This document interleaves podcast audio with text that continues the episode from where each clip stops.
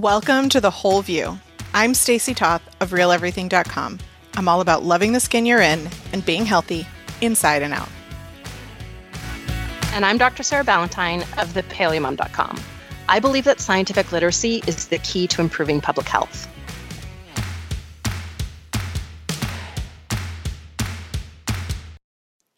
Welcome back to The Whole View, episode 465. Before That we feels get like a lot of episodes. It is a lot of episodes, and also we've got change coming. And before we get into this week, I just want to like, we're not talking about it, but I just want to let you listeners know do not snooze on listening to next week's episode because Sarah and I have been working on something for months, years. and we are so excited to share news with you next week.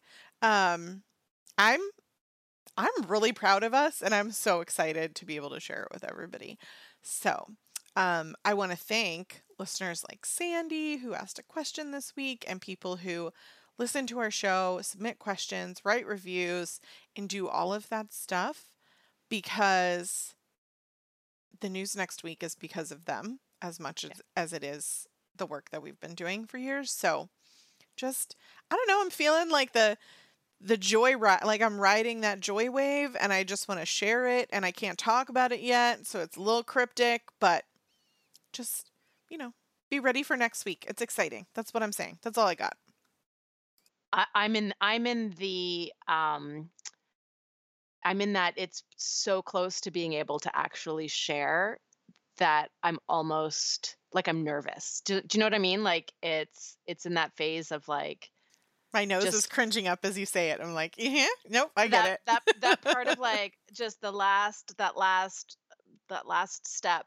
and just like holding my breath um so so that's i think that's enough cryptic uh cryptic tantalizing uh uh spoiler free sneaky i don't know what even to call this. I feel like there's a really good word and i'm not finding it. I'm just, it's a heads up you know it's just It's a heads up that something something fun and exciting is coming.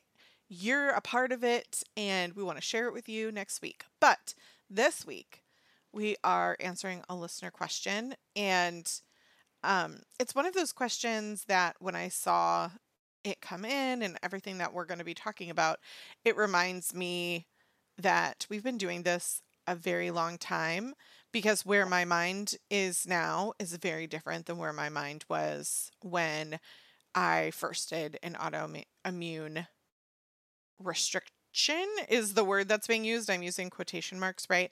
Um, or elimination or whatever we're going to call that. And how I felt and how I approached it and my relationship with food was all very different than where I am. And so I think it's really good that we're kind of revisiting this both from the perspective of how I might feel or approach it today is, is definitely different than how I would have thought or approached it years ago, if that makes sense.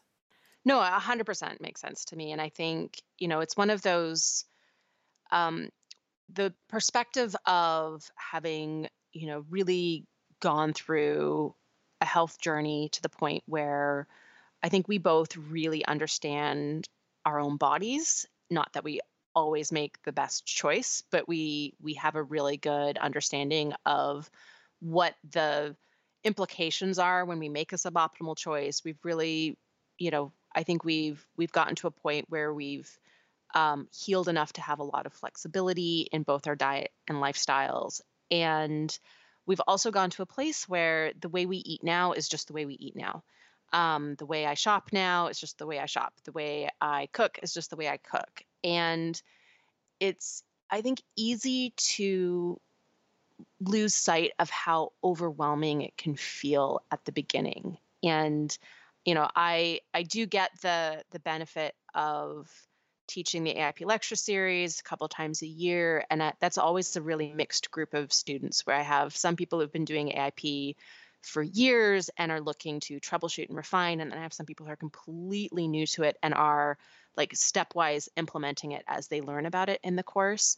And so I always get this like centering influence of questions from people who are just new and having a really hard time wrapping their head around one aspect or the other um, or they can understand the why but still doing it is, is a real challenge and i think this question from sandy this week it really crystallizes that part of taking those first few steps on an AIP type journey, like whether it's autoimmune protocol, which Sandy's question is is relevant to, but this could apply to any dietary protocol that includes some kind of elimination, because it's very much um, I, we're going to get into very much a a mindset question, but there's a practical, a super practical aspect to it as well.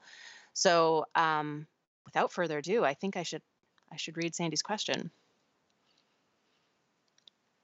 I'm very grateful to have found your book, The Paleo Approach, at my local library. I have since purchased copies of it and the cookbook for myself and family members because of the vital information in it. And Sandy, thank you. That's uh, so supportive. I um, I always love hearing when when people not just love my books, but love them enough to to buy them for for people in their lives. My question is having lupus and hypothyroidism causes me to steer clear of various foods and herbs, nightshades and echinacea, and being gluten free, dairy free, sugar free, I'm staying away from other groups of foods and dishes. How can I reach optimal health benefits and nutrients having to avoid so many things that are supposedly good for you? Thanks, Sandy. Oh, it is tough and it's hard to get people to understand like why not eat tomato you know mm-hmm. it's like mm-hmm. um but when i i have learned that the easiest way to do this so i used to like walk back all the way from well inflammation and like this whole let me try to educate them thing and now i just say to them have you ever heard of the deadly nightshade family? Like the deadly nightshades and they look at me and they're like yeah and i'm like yeah. Like that my my body still thinks it's deadly. Like it's yeah no it doesn't work for me. Like okay. my body thinks the leaves and the fruit are the same thing. Yes. Um and if they're interested or curious and ask questions then i get into it with them but honestly it's uh, sometimes people just words come out of their mouth without thinking and they're not actually interested in being educated about things and so it saves me the time from having to feel like I need to explain things, and then you get that blank glazed look, and you're like, like I, I mean, uh, this is this is a I think a little bit of a tangent, but I I definitely find it easier if I'm explaining to somebody who's not actually asking me a, a question to understand. Um, it's more of a well, why don't you why don't why don't you eat that? Um, so more of a a judgment type question rather than a curiosity type question. I just find it so much easier to frame the foods that I don't eat as allergies.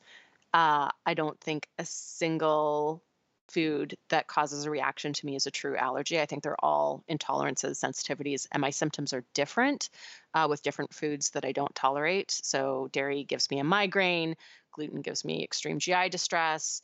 Um, uh, nightshades give me joint pain, right? So it's it's a little bit different for different foods that I uh, really, you know, still 10 years into this don't tolerate, don't expect to ever tolerate. Um, but uh, but just saying I'm allergic, it's just the the easy answer that tends not to tends not to to invite additional questions when it's not that initial question wasn't in good faith anyways right? The, that initial question was a judgment question um, or a baiting question rather than somebody actually looking to understand and and learn if somebody's obviously looking to understand and learn then clearly that's my that's my favorite person because that's like my favorite thing to do is to help educate on how food and lifestyle can actually impact health on a really granular level which uh, is what you know what the AIP is all about too. And I don't think it's a tangent because I do think mindset is important. I'm, you know, what I hear from Sandy, but also I don't want to pick on Sandy because I thought the same way. And I know we've gotten this question a lot from a lot of people. And I know that you address it in your um, lecture series on AIP, right? Like mm-hmm. this, this mindset of how can I possibly be getting all of my nutrients, or as Sandy said, optimal health benefits and nutrients, if I'm avoiding so many things.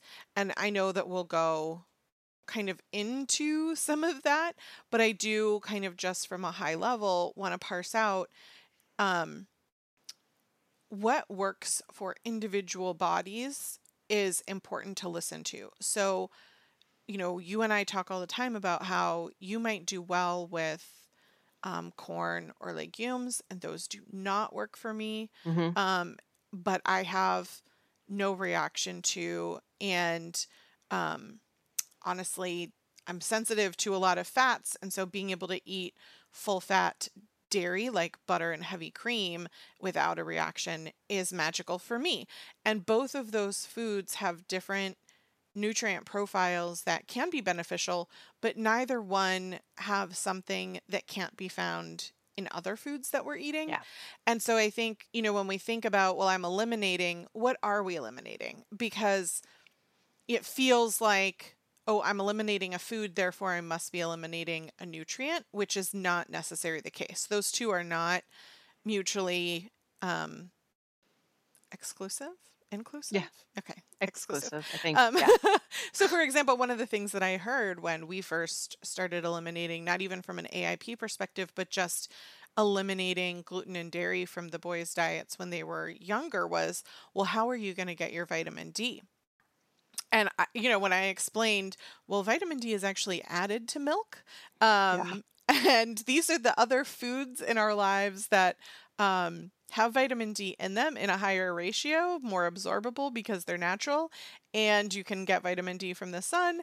Um, you know, like all those things. It was it was like it blew people's mind because I I think that there is a perspective from popular culture that there are certain foods that you get certain nutrients from and where that came from who knows some advertisements in the 70s in some cases random pla- you know what i mean who i Yeah. don't i can't even but all we can do is focus on the facts which we will deliver as always in today's show Mom deserves the best, and there's no better place to shop for Mother's Day than Whole Foods Market. They're your destination for unbeatable savings, from premium gifts to show-stopping flowers and irresistible desserts. Start by saving 33% with Prime on all body care and candles. Then get a 15-stem bunch of tulips for just $9.99 each with Prime. Round out Mom's menu with festive rosé, irresistible berry chantilly cake, and more special treats. Come celebrate Mother's Day at Whole Foods Market.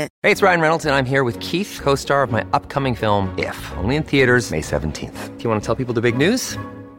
All right, I'll do it. Sign up now and you'll get unlimited for $15 a month and six months of Paramount Plus Essential Plan on us. Mintmobile.com slash switch. Upfront payment of $45 equivalent to $15 per month. Unlimited over 40 gigabytes per month. Face lower speeds. Videos at 480p. Active Mint customers by 531.24 get six months of Paramount Plus Essential Plan. Auto renews after six months. Offer ends May 31st, 2024. Separate Paramount Plus registration required. Terms and conditions apply if rated PG.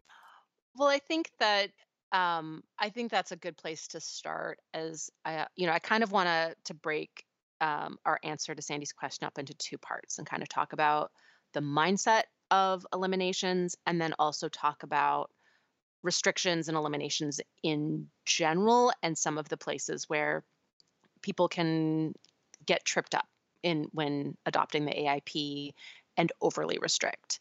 Um, so I think the mindset here is is really really important, and I think you know one of the things that you mention is that these foods have sort of a reputation of being healthy that's not actually earned. When you actually look at what's in that food what nutrients it has you, they're especially like whole grains are incredibly underwhelming nutritionally they've got some fiber they've got some b vitamins they've got some minerals but if you think about the other foods that would be on your plate if you decide to go grain free you're probably going to replace that dinner roll with a, a vegetable, a sweet potato maybe, or even a white potato. Uh, not on the AIP because that's a, a deadly nightshade, but um, but that's the type of food, right? You're going to almost certainly replace starch for starch, and even picking something like a potato, which as far as vegetables go is not the the biggest nutrient superstar you're getting tons more nutritional benefits from that vegetable than you are from that grain. And I think one of the reasons why this is so hard for people who are new to uh, sort of elimination type diets is because so many foods in the food supply right now, especially packaged foods, uh, manufactured foods, uh, fast foods, rely on wheat, soy, corn, and dairy as dominant ingredients. Just cutting out those four foods can eliminate what feels like hundreds of different things, right? It eliminates because cookies and bread, right, and muffins and tortillas all are basically made from wheat, right? So if we just cut out just wheat, it feels like we're cutting out so many staple foods, um, so many breakfast foods. Like it can really feel overwhelming. And one of the things that I've been really thinking about as I build Nutrivore is this idea of variety. We've talked about the importance of variety in fruits and vegetables on the show before, um, but also just food variety equals nutrient variety. And I think what's happening with our food supply right now is that some of the most nutritionally underwhelming foods are the dominant ingredients in most of the foods, especially the inner aisles in a grocery store. So it looks like variety um, because we're eating it in different, right, different manufactured forms, but it actually represents very little variety and foods that didn't have a ton of nutrients to begin with. And then the more they're refined and processed, the more those nutrients are are stripped out of the food as well. So we end up feeling like we're eating variety. Meanwhile, it's mostly nutritionally underwhelming foods, in addition, having compounds that can be very problematic for people with autoimmune disease or other chronic illnesses. And it can feel very overwhelming to sort of think about, well, I'm going to be cutting out the basis of my meals up until this point. So I think it's really helpful to kind of look at the autoimmune protocol um, and part of it is it's just a learning curve right? So so part of this is really understanding what a healthy diet looks like really understanding how so many foods that are promoted as healthy and good for us aren't. So for example a food can say it's a good source of a nutrient if it has 10% or more of the daily value per serving of that one nutrient. So there are foods out there that'll say good source of vitamin c one serving, which can be even a couple hundred calories, is only giving you 10% of vitamin C and it might have nothing else in the entire food. So, understanding, right, doing that sort of basic education in terms of how misleading food labels can be, the, the ways a lot of the terms that are used on food labels are very poorly regulated, um, really understanding what nutrients are in foods um, that's very very helpful um, and that's been a huge part of my own like health journey but also my own professional journey is um, first understanding how compounds and foods interact with the immune system in sort of popularizing popularizing popularizing the autoimmune protocol but then also diving really deep into the gut microbiome research and then all of the foundational content that i'm creating for nutrivore. It's kind of all come together to really paint this very detailed picture of the value of foods for me. Um, but I think that um, I think that starting to get into like just understanding how much better fruits and vegetables are over grains as a step one is like so phenomenally important because they tend to have something like 10 to 20 times more nutrition than even like the most unprocessed like ancient whole grain and so it's it's just really helpful to sort of dig into understanding um, how much misinformation there is out there about what foods are actually health promoting foods but then there's a practical learning curve to this as well. So i always liken this to when you move out of the house for the first time and you have to like all of a sudden you're learning how to shop and cook meals on a budget and you thought you knew how that was going to go but then the first time you get to a week before payday and you only have 20 bucks for food and you're going to spend the rest of the week eating when I was in grad school it was peanut butter sandwiches. That's obviously not going to be a great food for me now but the first time you kind of go through that experience and the the learning that goes on in that experience I think is um, at, at least some of that is sort of redone with the autoimmune protocol. The great thing is you've done it before, so you have the experience of having learned how to grown up before to be able to apply to this. So you're basically learning how to shop maybe in some new stores or different aisles. You're learning how to cook different meals. Maybe you're learning new cooking techniques. You're still learning how to do it on your budget. Um, and you're at the same time sort of adapting your taste buds to some new foods. It's I really liken it not to a trend. I don't like to think of it as a transition. I don't like to think of it as um, you know having to exert willpower. I think of it in terms of of learning and and really just trying to to troubleshoot how the autoimmune protocol is going to fit into your life, not how you're going to adjust your life to fit into the autoimmune protocol. I think another thing to consider too is how many resources are available now. Um, yeah. I know for me, part of what was so difficult was just feeling endlessly like alone and like overwhelmed and everything had to be handmade and brought places and there are so many resources um and then there's also so many actual products that can be made and I do think that if we focus on what we can do right like how many foods can be replicated from the many resources and cookbooks that are in writing um, I know I use Pinterest to you find a lot of like free recipes on the internet, mm-hmm. oftentimes from most of these bloggers who have also published cookbooks, right? So you can try recipes out free on their blogs. And if you like their recipes, support them with buying a cookbook. And then you get a whole bunch more recipes that you can't find online. Um, and I just think about also like these things that are available now that were not available back in the day, like the jovial cassava pasta.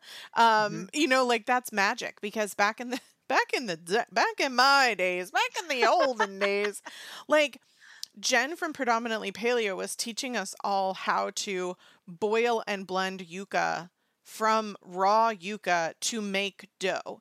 And now you can just buy cassava flour, you know? And so there are so many things where I know that it's I'm not I'm not belittling the fact that it that the, we're eliminating a lot of foods to optimize health the goal is for it to be short term, to heal and to bring some back. But if we adopt this mindset of abundance, if we, in all things life, this has been like my biggest lesson over the last couple of years. If we assume the best of this elimination diet, like, look how much I am able to enjoy, um, then I think that it really does help not just make it more enjoyable, but also the healing process. Because the more stressed you are about what you can't have, the less your body will heal. And I tell you that because I know that it's true because it happened to me. Like it yeah. wasn't until I started really letting go of focusing on the elimination side and started on adding nutrients to my diet, focusing on, you know, the things that I could do and and that whole mindset thing um that really helped the physical healing. They do go hand in hand. It's not just some woo woo stuff.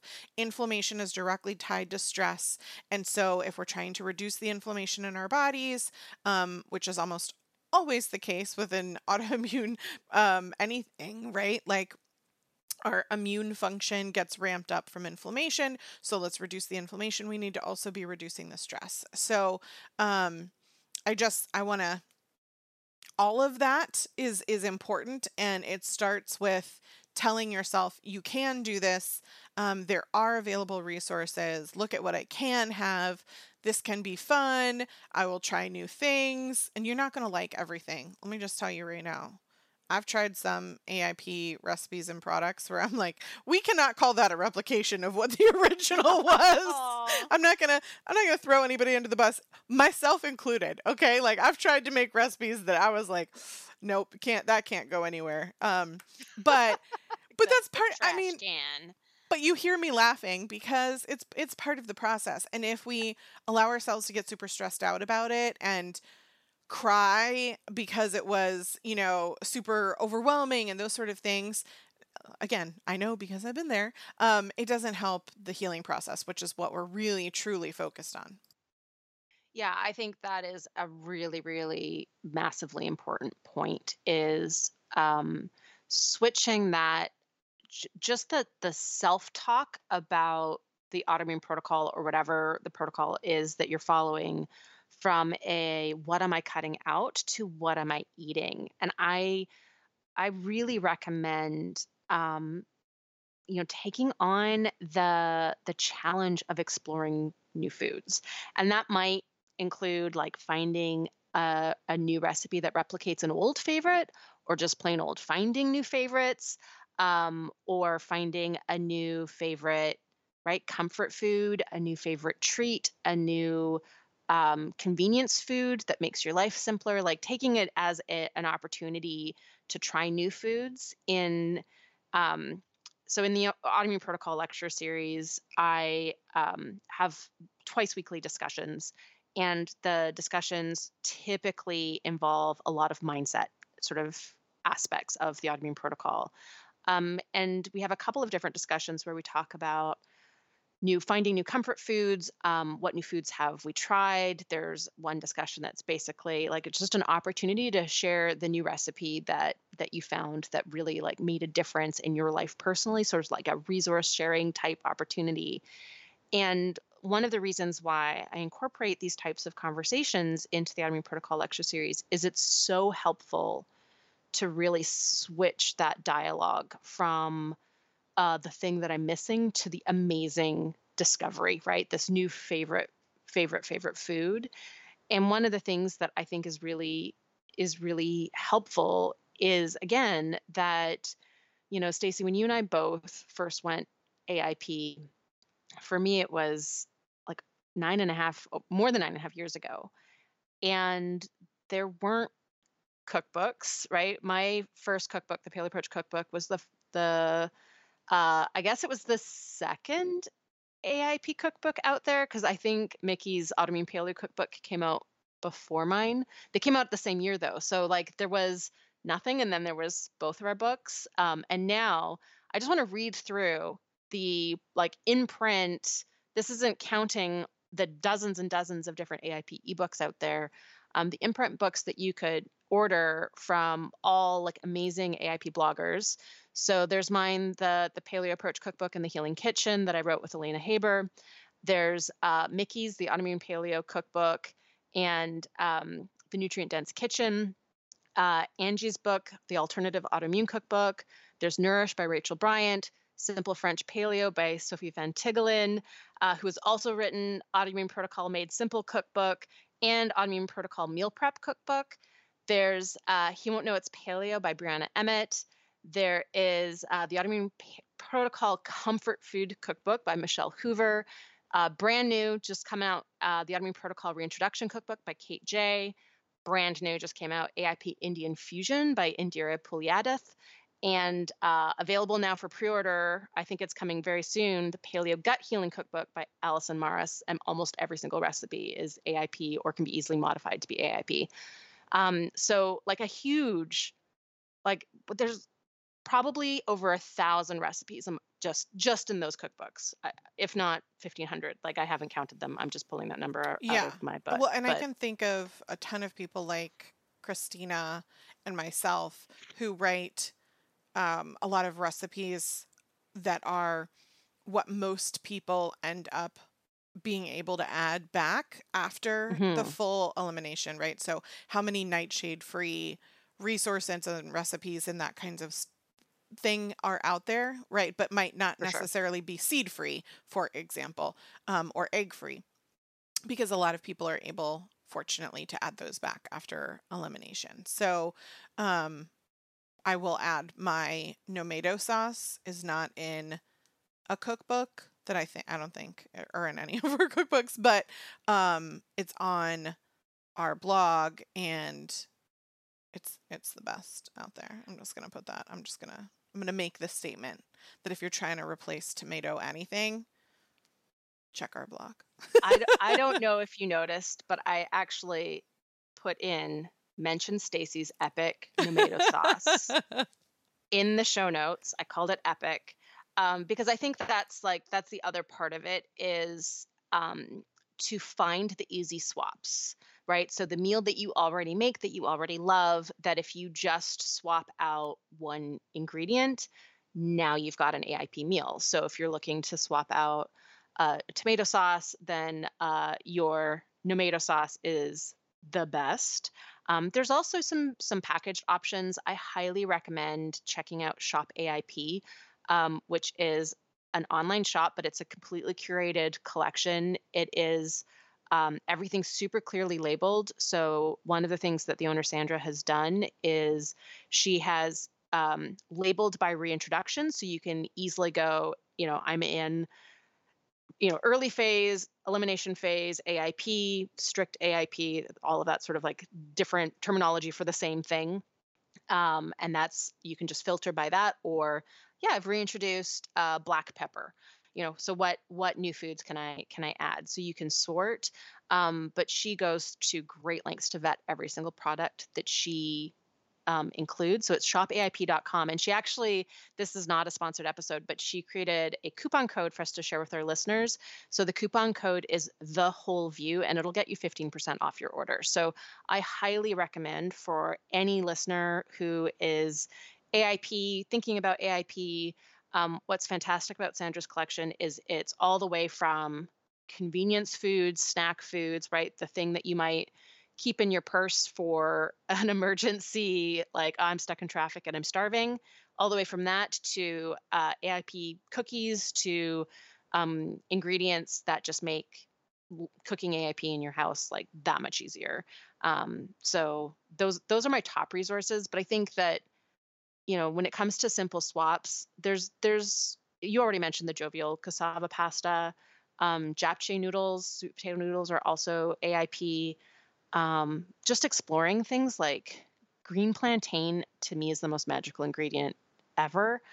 Um, and um, understanding just how versatile it is, I think is is really wonderful. Um, things like learning how to make a really simple homemade salad dressing, or you could get an AIP salad dressing from Shop AIP too. Um, but understanding like, hey, I already love this meal that's like roast chicken and roast vegetables. And if I just swap out the potato for sweet potato, um, and I change my seasoning on my chicken, then it's an AIP meal. Or I really love this steak and salad. If I just get a different salad dressing that's AIP, then this is an AIP meal. Like thinking of the meals that you already make, that you already love, and you just need to tweak one ingredient or right? I'm going to make this thing, but it's going to have Stacy's Epic Nomato sauce. I believe you need to change the name of it on on your website to the Epic Nomato sauce. Um, right? Whatever that one little tweak is, and especially if it's something like the tomato sauce where you can make a big batch and then put it in your freezer and save it for the meals that you need it. Um, th- those are the, a great place to start because you already know how to make that meal and you already love it. If just just if it's just a thing of like swapping out one ingredient for something that's a that's a AIP option, that that's that's I think the easiest. And then you can make more of your meals look like that. So one of the things that I did when I first went paleo, there was very few, there were no like paleo noodles at the time. There was basically just spiral cut vegetables. Um, and so I just stopped making meals that looked like pasta and started making more meals that looked like some kind of roast meat and vegetables. And that was already a meal that I cooked often. It just became the meal that I cooked most often. Um, and so certain things just kind of fell by the wayside. And it, it was fine because I was focusing on the familiar meals that I already knew that I liked that were already easy to adapt. Another day is here and you're ready for it. What to wear? Check. Breakfast, lunch, and dinner? Check. Planning for what's next and how to save for it? That's where Bank of America can help. For your financial to-dos, Bank of America has experts ready to help get you closer to your goals. Get started at one of our local financial centers or 24-7 in our mobile banking app. Find a location near you at bankofamerica.com slash talk to us. What would you like the power to do? Mobile banking requires downloading the app and is only available for select devices. Message and data rates may apply. Bank of America and a member FDIC.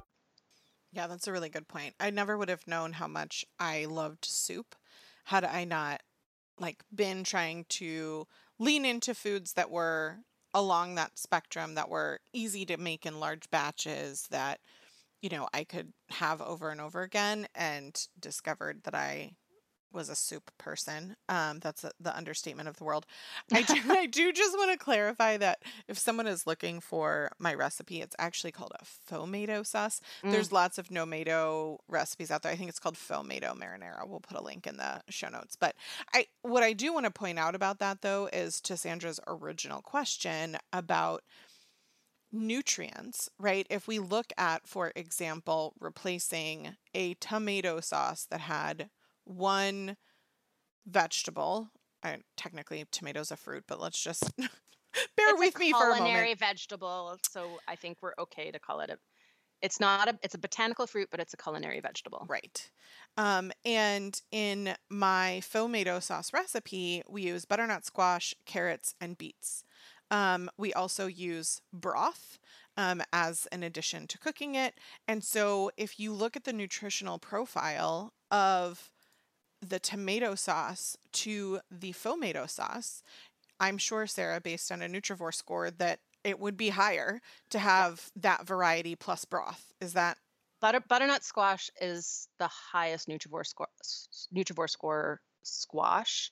I mean, tomatoes aren't don't fare too badly because they're they're pretty high in especially Oh, some yeah, I know, I'm cool not- I'm not- carotenoids and stuff. if people But are no, enjoying I- their tomatoes, go enjoy your tomatoes. I just want to point out that like we're we haven't just lost all of that nutrition. No, I think I, I 100% agree with you that you almost certainly beat out tomatoes in terms of if we're, if we're going to measure nutrient density with a Nutrivore score, which of course uh, none of our listeners can go find out anything else about yet because I haven't published any of that. I keep but- forgetting that the conversations we have like that are shared and recorded versus not, but you know, that's our listeners get a Uh, little like you know, Well, preview. Little, little teaser. I spent basically the last like eight months developing a nutrient profiling method um, in order to quantify the nutrient density of foods. I started off first like going through all the scientific literature on nutrient profiling and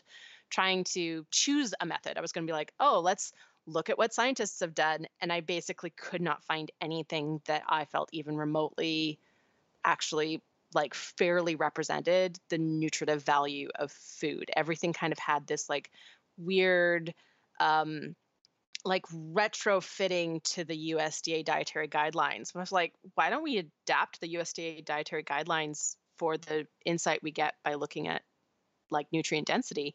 Um, so it just everything I found, I was like, this is just it's just not quite right. So I ended up developing my own nutrient profiling method, which is going to be the the basis of the new website that I'm building called Nutrivore, which will hopefully launch this fall. That's I'm sort of targeting November at this point. So stay tuned because I I think it's going to be a really epic resource. Um, but that's what the Nutrivore score is. It's sort of a, a nutrient profiling method to basically represent the nutrients per calorie in an individual food. And I've calculated about 300 Nutrivore scores so far. So I don't remember them all. They're not all memorized, but I do remember tomatoes were a surprise, but butternut squash was like super awesome. Carrots are fantastic. So I'm still in my, without the Nutrivore scores in front of me, I'm still betting the Fomato marinara sauce is a way more nutrient dense option than tomato sauce. And I think just from a mindset perspective, it's not that we're entirely losing nutrients from no longer eating nightshades, or in this case, tomatoes in particular. We're replacing it with something else. And when we think about all the different swaps that we can make versus, oh, I don't have that anymore, I think this is kind of, I just wanted to recircle us back around to that mindset approach to Sandra's question. I think also it brought us to try new foods, right? Like there there's a ton of, for example, cassava, which we've mentioned many times. I never had before. Um, I was working on eliminating potatoes, which is a nightshade, for example, um, or wheat. It often can replace wheat. Um, Now that there's flour, back in the day, it wasn't, but now, I mean, cassava flour is incredible in baking, Yeah. You know, so many, so many things that have been introduced to my life as a result of working towards those eliminations. so many things that I prefer. I think that's the other thing is, you know, sort of being forced to experiment with other root vegetables. Um, you know, I would rather eat roasted taro or or yuck homemade yucca fries or boniato mashed boniato root. Oh my gosh, like I I would rather eat those than a potato now. Um, even though I'm okay if I eat a potato once in a while, like it doesn't. Tomatoes still no, but potatoes I can I can do a little same, bit. Same. Same. I just don't eat the. Uh, I don't need the skin. I can't do too much of the skin, or I'll feel it in my bones. Um, I, again, I think well maybe I could eat them more often if I didn't eat the skin. I, I I'm good. Like once a week I can handle them and I don't notice anything. If it starts to become a, you know, every couple of days type uh, choice, then um, I definitely start to notice the the inflammation build up. Um, but I think that you know things that I discovered. So one of the things that I think happens with AIP is you kind of lose umami, and um, and so the things that I started experimenting with, right, like adding, mu- I add mushrooms to pretty much everything. Turns out mushrooms are one of the most nutrient dense foods, and they have unique nutrients, including. Stacy, did I tell you about ergothioneine? It's a non-proteinogenic amino acid that is our dominant food source by a million miles as mushrooms. That is actually called the longevity vitamin because it's been shown to extend lifespan. I don't. I'm. I'm wondering why we have two dedicated mushroom shows, and we're just talking about this now. because I, I really only learned about it like we're gonna we're gonna be bathing in mushrooms. We're gonna be drinking Mhm. the mushroom soup. We're just gonna. It's the fountain of youth, is what I'm hearing. Just Yes. all all the mushrooms. All the Got mushrooms. it. Got it. um but that was that was my tangent i was on my way to discovering so discovering things like fish sauce fish sauce was not an ingredient i ever cooked with before and it is basically liquid umami in a bottle or truffle salt. Again uh the best salt ever is really what it should be called on the on the front. Like discovering those types of cooking ingredients where a little goes a, a really really long way in terms of a flavor enhancer like those are things that i discovered because of my aip journey and i will never be able to look backwards. Like i'll, I'll never be able to just use salt and pepper again not when truffle salt exists I'm not big on truffle salt, but the other ones you mentioned, yes. And also, I just want to highly recommend that people add more like lemon and lime juice to their foods. Mm. Um, that is a huge flavor boost that I can't believe I wasn't using more of before, just in general, right? Like it's a fantastic addition to cooking almost always. i find um balsamic vinegar too Mhm, like can mhm. can do this it's a, sort of the same job where that acid just like brightens the flavor um yeah good aip balsamic. foods are delicious Yeah, good balsamic is like a comfort food to me. And I remember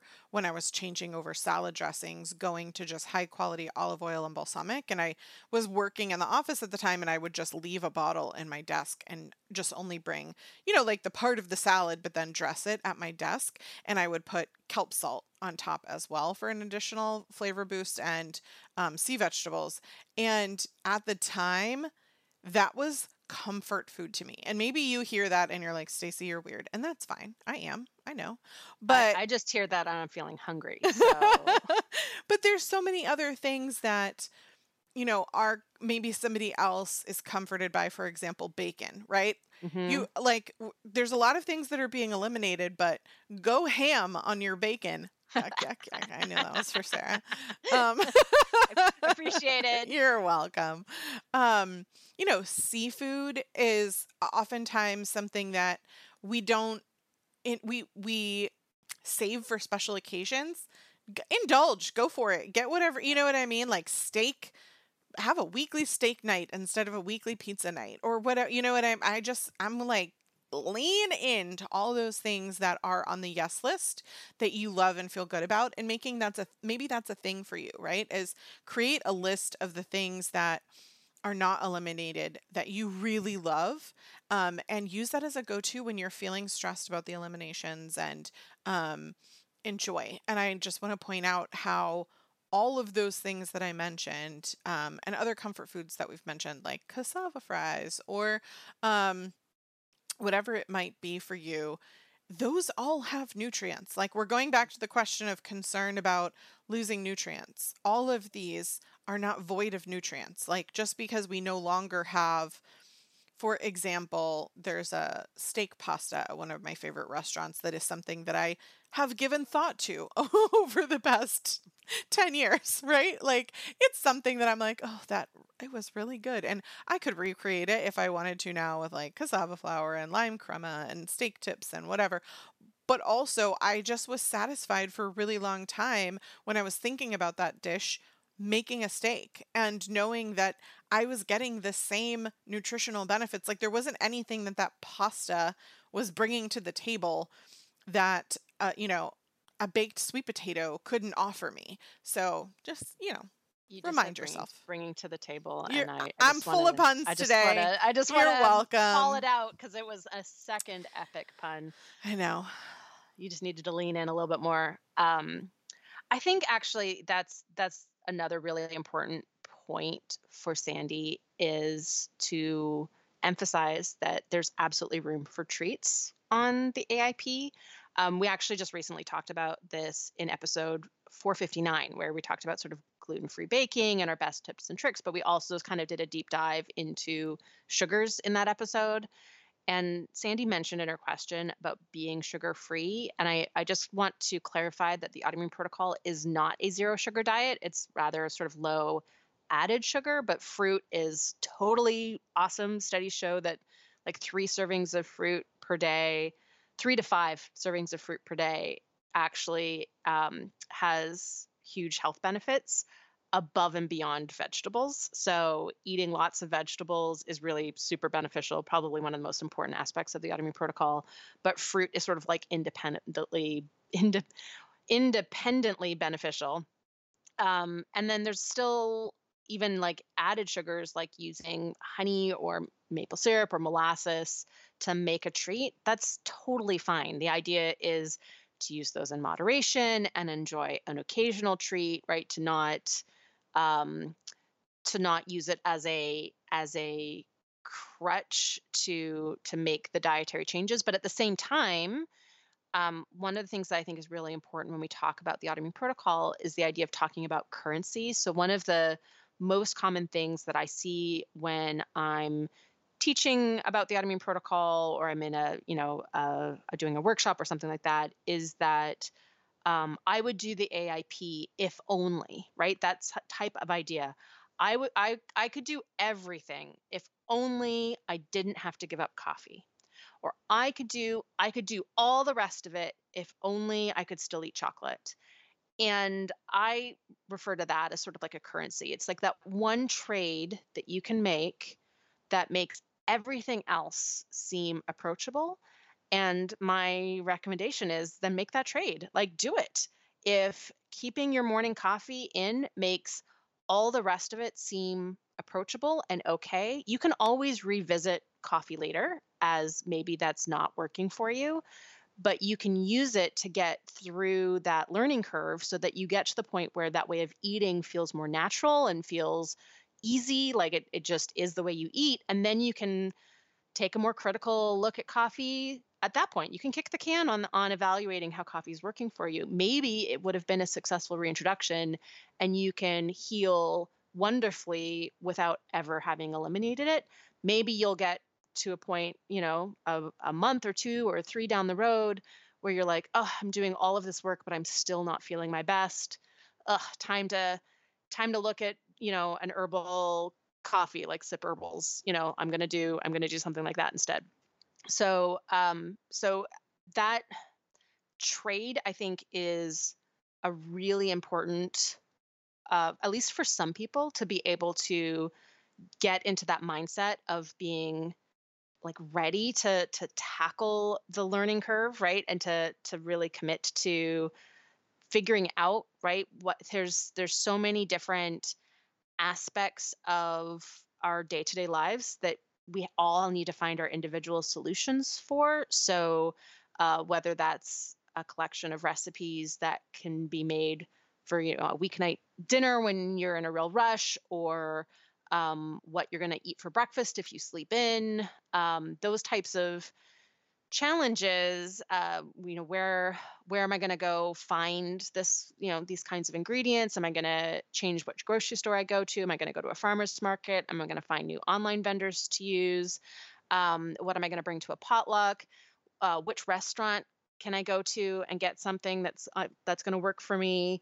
Right? Those individual challenges take planning and preparation to solve and having the the dedication to going through and solving those challenges for each of us for some people keeping something you know not restricting something and doing that trade um, you know exchanging that currency can make everything else kind of fall into place and that is always always a good trade.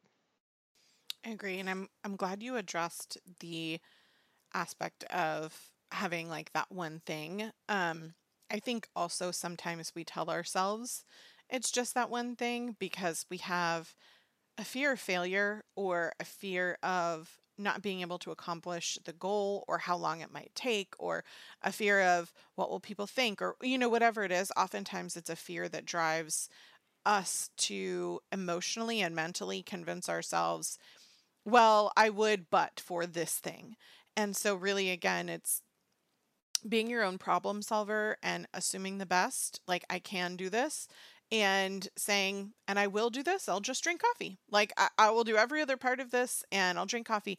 And maybe you're going to see, you'll feel better or you'll see something that will motivate you to say, oh, maybe I can give up coffee for a week, right? Like you'll just, Mhm. you'll tell yourself whatever it is. And that's okay. No one is asking for perfection. This is not the kind of thing where, you know, you might as well not do it at all if you can't do it perfectly. That is absolutely not what Sarah or I would ever tell you. There's a lot of benefit to um, doing everything you can as best you can. And could it be a thing that's preventing optimal healing? We don't know. That's you and your body and, and all of those things. But what we can tell you is that science has developed this list of foods that could be causing a reaction in your body. And if you are going to drink, for example, coffee, make it the best coffee. Make it worth drinking.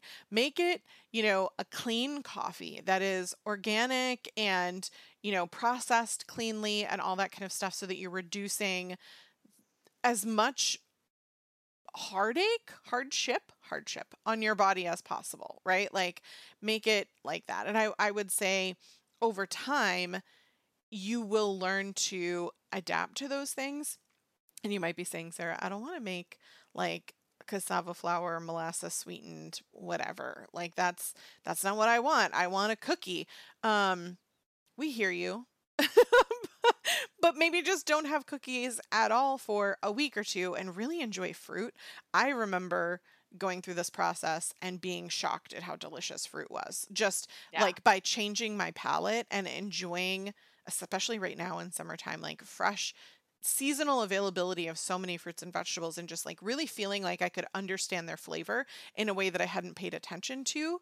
And I I think that that really affects overall everything that you're doing with food and you start to have a relationship with food where you you allow yourself to enjoy it you allow yourself to relax into it it we never want to create this kind of like diet culture mindset with food where you're feeling guilty about the choices that you're making or you're you know you have uh, you you feel a desire to restrict fruit because you feel like I should do that. Like that's that's not what this is about. This is this autoimmune protocol is not about weight loss. Um you might lose weight on it. You might improve your health is the goal on it, but we're certainly not here to tell you like how to this is not a tailored for weight loss. Like that's not why we're eliminating these things. And so um if you start to apply that perspective of removing fruit or these other sort of things, um, I think it can actually be more detrimental than it can be beneficial, right? And so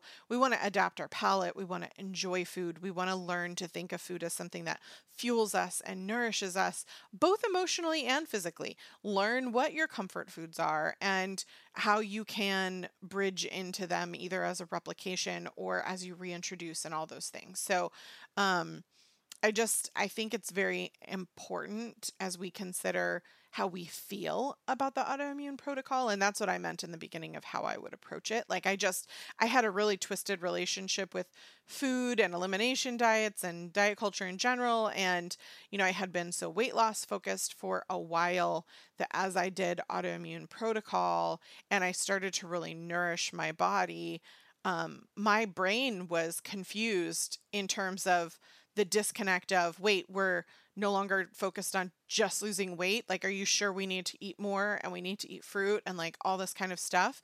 Um and that's legit. Like maybe one of the things that we need to add to this like mindset idea is talk to somebody whether it's a therapist or a partner or a best friend to remind you that you're doing it to nourish your body and take care of your body and that health is not about a number on a scale and that if you can reduce inflammation and reduce, you know, an autoimmune response, those are things that are going to improve your health. Like and we know the science is very clear that that is what is important as it comes to, you know, longevity and um, reduced health issues as you age if we are nourished and our body has low inflammation and feels good and all that stuff.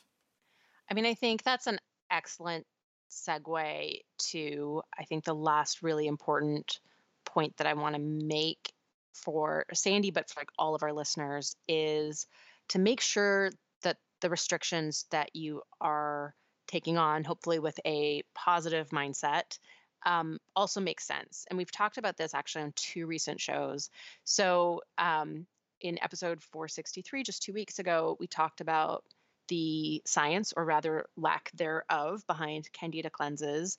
And then in episode 457, we talked about the problems with low FODMAP diets, especially um, done over the long term. And the common theme with the, both of those shows and, and sort of wanting to bring that conversation into this episode is that um, there are these protocols out there that uh, some of them have some science behind them, some of them don't. Um, and I I see this as being one of the most common stumbling blocks is uh, combining the autoimmune protocol with some other um, dietary structure that does actually make the diet overly restrictive to the point where exactly what Sandy's concerned about, like how am I supposed to achieve nutrient sufficiency? How am I supposed to support a healthy gut microbiome? Where actually, yes, when, you restrict to that level, those things are basically impossible. And so I see this with low FODMAP. Uh, I see this with Candida. I see this with GAPS, SCD uh, very low carb or ketogenic approaches. And I also see this with veganism um, combined with the AIP, where it basically you're you're cutting out all food sources of specific nutrients and it basically means that the this primary foundational tenet of the autoimmune protocol which is nutrient sufficiency meaning where the goal is to get all of the essential and non-essential nutrients that our bodies need to be healthy to get all of those from the foods that we eat, um, which is why we focus so much on nutrient dense superfoods on the autoimmune protocol, uh, lots of seafood, tons of veggies, fruit, eating organ meats snout to tail. Those things are really, really important on the autoimmune protocol. And when we start eliminating, right, all starchy vegetables, I mean, the starchy vegetables are so important for the gut microbiome. When we start eliminating uh, fermented foods. Fermented foods are super important for the gut microbiome. When we start going to low carb, we're eliminating starchy vegetables and fruit. We're missing out on really important nutrients. And um, and so it's it's really important. Again, I think you know knowledge is power in this in this sense, and it's why the autoimmune protocol lecture series is so rigorous in both why we're eating certain foods and why we're eliminating others, and then also wrapping in, um, you know, lifestyle and troubleshooting and um, you know all of these other aspects that all sort of combine to support our health. You know what, uh, how to work with a physician. All of those things are covered in this course, and it's because we can get ourselves into trouble with this restrictive mindset. And I think it comes, you know, I sort of blame I blame diet culture 100%. Um, you know, you look back to the 70s, which is sort of the start of diets being framed not just based on eating less, but based on eliminating something. So low fat diets were sort of the first, and then came along low carb diets, um, keto diets, and the, all of these diets, what they have in common is you cut out something. I remember there was a, a diet, um, I guess this would have been the 90s, that was like no white foods, um, which I I still think is strange because there's some really healthy white foods like mushrooms. Um, but it it when you frame a diet based on what you cut out and not based on what you eat, like what you cut out doesn't make a diet healthy or not. It's the foods that you actually eat that make a diet either nutrient sufficient or not, right? That supports your health or it doesn't. Um, and what you cut out is sort of irrelevant uh, other than the point of have I cut out all food sources of specific nutrients that are really important for my health, right? So, other than that important concept. Um, and I think that what's happened with diet culture now, basically 50 years of framing diets based on what you don't eat, is that the first place we go when we go to troubleshoot, if we've had some success on a diet where I didn't eat these things, that was how I framed this diet. I, I cut out these things, I eliminated these things um, then when that diet stops working, or I want something else, or I hit a flare and I, I feel like I need to to troubleshoot, something's not working for me.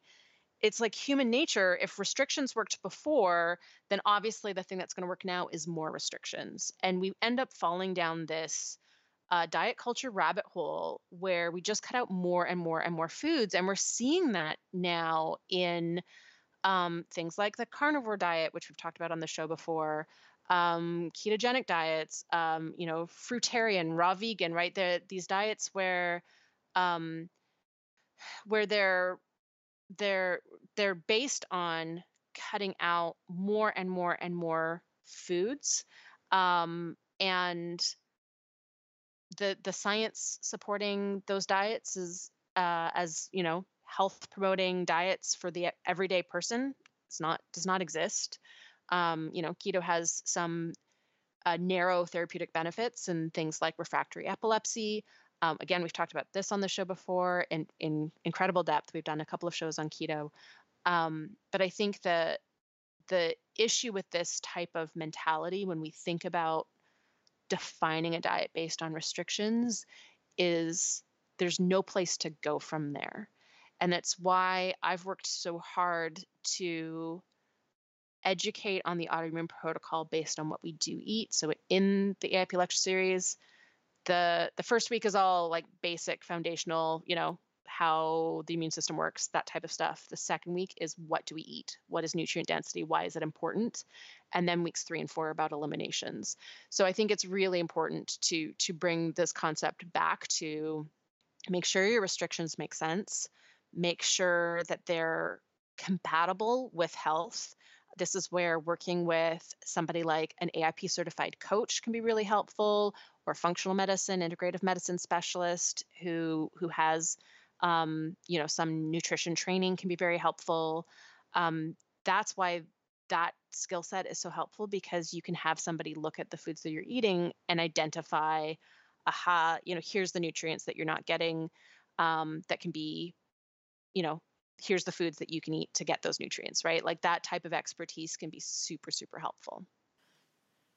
I could not agree more. I was like waiting for a mic drop. Um, I personally have done many of the eliminations that you mentioned, which I'm going to refer to as diets because in almost all cases for me, it was with a goal of weight loss, even if I told myself that wasn't what I was trying to do. And yeah. I know that I was eating a whole lot less nutrients. Like I I remember, I think I've told this story before. I remember there was a period of time, this is before I had Cole, where I was trying to lose weight. And I thought genuinely that I was doing it from a place of nourishment. Um, I was participating in a program, which we've talked about before here on the show, which I'm not mm-hmm. a big mm-hmm. fan of.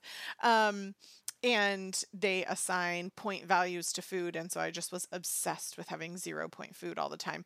And I remember talking about how amazing it was that Cool Whip, which is made with, you know, hydrogenated, I don't know what, um, pretzels, which were not adding any nutritional benefit, and water were like my three favorite foods. And I, I remember I like posted on, you know, Facebook or whatever social media was available back in the ye olden days.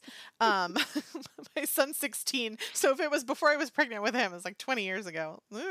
Um, and I remember someone saying to me, "But Stacy, none of those foods are offering you nutrients. Like you're just you're eating empty calories." And they were trying to help me see and I just was so mad. I remember like fuming for days about how they had no business telling me what I should or shouldn't eat and you know what I mean? It was just like yeah. one of those things and now now I'm able to look at this list that you provide and see, you know, h- why there are so many common deficiencies in these foods, like, for example, calorie restriction, low fat diet is what I was doing at the time, right? And all of the nutrients that you list as commonly deficient, I'm sure I was deficient in because the foods that I were eating, I wasn't taking like a, oh, let me have fish and broccoli every night approach that also yeah. would have had, you know, good results and more nutrients. Like, that's not where my mind was. And so I think that's why we focus so much about mindset in this show because it's not about like what diet you might be doing or, you know, what you might be eliminating. Ultimately, Sarah and I come at anything that we're approaching in the show from the perspective of nourishment and health, which is very hard to parse apart, even for us, from diet culture because it is so entwined in everything in our culture. And so we have got to um, just figure out ways in which we can feel like we are loving ourselves and taking care of ourselves while still needing to remove some foods to optimize our health. And that is very hard because it is so tightly wound with diet culture for all of us who've grown up in this world period right? Like there's yeah. there's nobody who escaped that unless you were like raised on a farm somewhere and you know what i mean? Like eh, completely devoid of culture. Like it's for every single person where it is so ingrained in everything we do. So um I said I had nothing to add and was waiting for a mic drop, and then I went on a tangent. But um, I was just agreeing with you. no, I mean, I, I, I think, I think that adds to the conversation. Um, so one of the things that you referenced was um, something I put in our outline that we didn't actually talk about, which is the nutrients that are commonly deficient in different sort of common diets, fad uh, diets, whatever, however we want to classify those. And um, and in calorie restricted programs, the the nutrients that are most commonly deficient are vitamin A's, uh, A, B1, B2, B3, C, and E, as well as calcium, iron, magnesium, potassium, and zinc. In low fat diets, uh, we miss out on basically all the fat soluble vitamins A, D, E, and K, calcium, and omega 3 fats. Um, but even like keto, I mentioned, is commonly deficient in vitamin A, B2, B5, B6, B9, E, D, K, biotin, choline, calcium, chromium, choline. Oh, I mentioned choline twice. Iodine, iron, magnesium, molybdenum, potassium, selenium, zinc, and fiber. Um, and this is why, I mean, again, we can we can put this list in the show notes if people want to go go see more. Um, but it's um, it's why the the nutrient focus is such an important aspect of the autoimmune protocol. One of the first um, exercises that we do in the autoimmune protocol lecture series is actually do a food um, journal that is about looking at micronutrients and identifying you know nutrients that we're not getting enough of. The most common on the autoimmune protocol are calcium and vitamin e. And so um, you know that whole point of that exercise is to to see where we're at and then identify you know what foods can i be more intentional in consuming more of to be able to meet these shortfalls? And different people will have based on their food preferences and sort of where they're at and transitioning to the protocol will have different foods um, that they need to focus on in order to meet those nutrient shortfalls. Um, but it becomes a really valuable um, it's really eye-opening exercise in terms of sort of understanding how challenging nutrient sufficiency is with the standard American diet and the sort of the modern food supply. Um, and it isn't until we sort of track with not just looking at macros, which I think is how diet culture sort of taught us to think about foods, right? Think about it in carb grams, fat grams, and calories. Um, and maybe, you know, if you're uh, an athlete, maybe you think about protein and like that's about it. Don't even think about fiber unless, you know, unless you're diabetic and you're looking at, you know, the glycemic index of food very few of us think about foods in terms of vitamins and minerals um, and things like essential amino acids, right? Or or functional um, functional nutritional compounds like short chain fatty acids, right? That's not part of most of our um, sort of cultural understanding of food, and that's something that I really care very very deeply about about fixing, right? I really want to help people understand that actually this micronutrient content in food is the most important thing to focus on and it really changes our understanding of food when we start to look at micronutrient contents of individual foods. Um, and i feel like i've mentioned the autoimmune protocol lecture series approximately 6000 times. It's just felt very relevant for sandy's question because sandy's question really went to the heart of one of the the main mindset pieces that I try to incorporate. It's what I incorporate into um, the uh, what are, what's like optional homework, but is I call them self-discovery exercises that go with every lecture, as well as the twice weekly discussions in the in the private Facebook group for the course. Um, so a lot of what we've talked about in answering Sandy's question are, are things that I really try to incorporate into the AIP lecture series every single session, adapting it as needed for that particular group of students. So the nice thing about teaching this personally every single session is sometimes certain things become thematic and it's just because that's what that particular cohort of students needs or that's what that particular period of time needs i took one i taught one session right at the beginning of the pandemic and it really changed the entire conversation inside that course so the nice thing about that aspect is i get to adapt based on the need of every single cohort of students so it's worth mentioning as we wrap up that registration for the next session just opened. So the next session, if you're listening to this uh, as uh, presently as as this is a new episode, the next session starts September 13th, which is a Monday, and early bird registration will go until the end of July. So if you're interested in joining the course, it's uh, I mean the thing I'm really most proud of ever creating.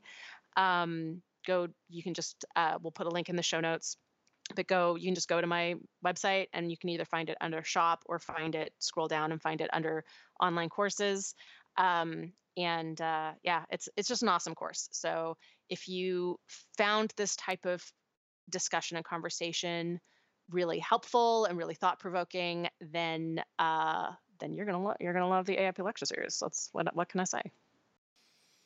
Thank you, listeners, for listening to the show and being here. If it's your first time or if you've been here f- since dinosaurs roamed the earth, um,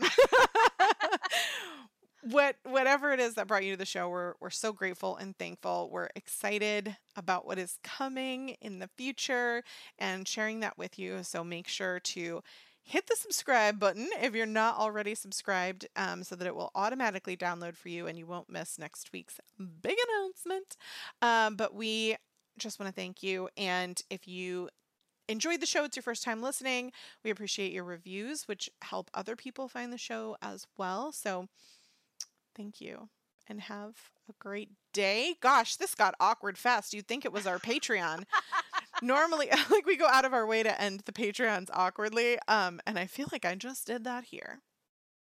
Thanks for listening, and we'll be back next week. Do you love the Whole View podcast? We'd love for you to leave us a review wherever you listen and share a podcast with your friends and family. And did you know that you can now get exclusive behind the scenes content on Patreon for less than the price of an almond milk matcha a month? Your Patreon membership supports us and gets you access to a monthly bonus episode. But not for kids' ears, because our bonus content is explicit.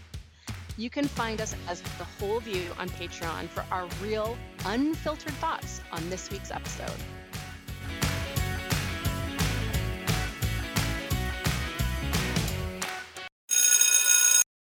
What's the last part of the body to die? What? It's a riddle, Sarah. What is the Oh. last part of the body to die? The last part of the body to die.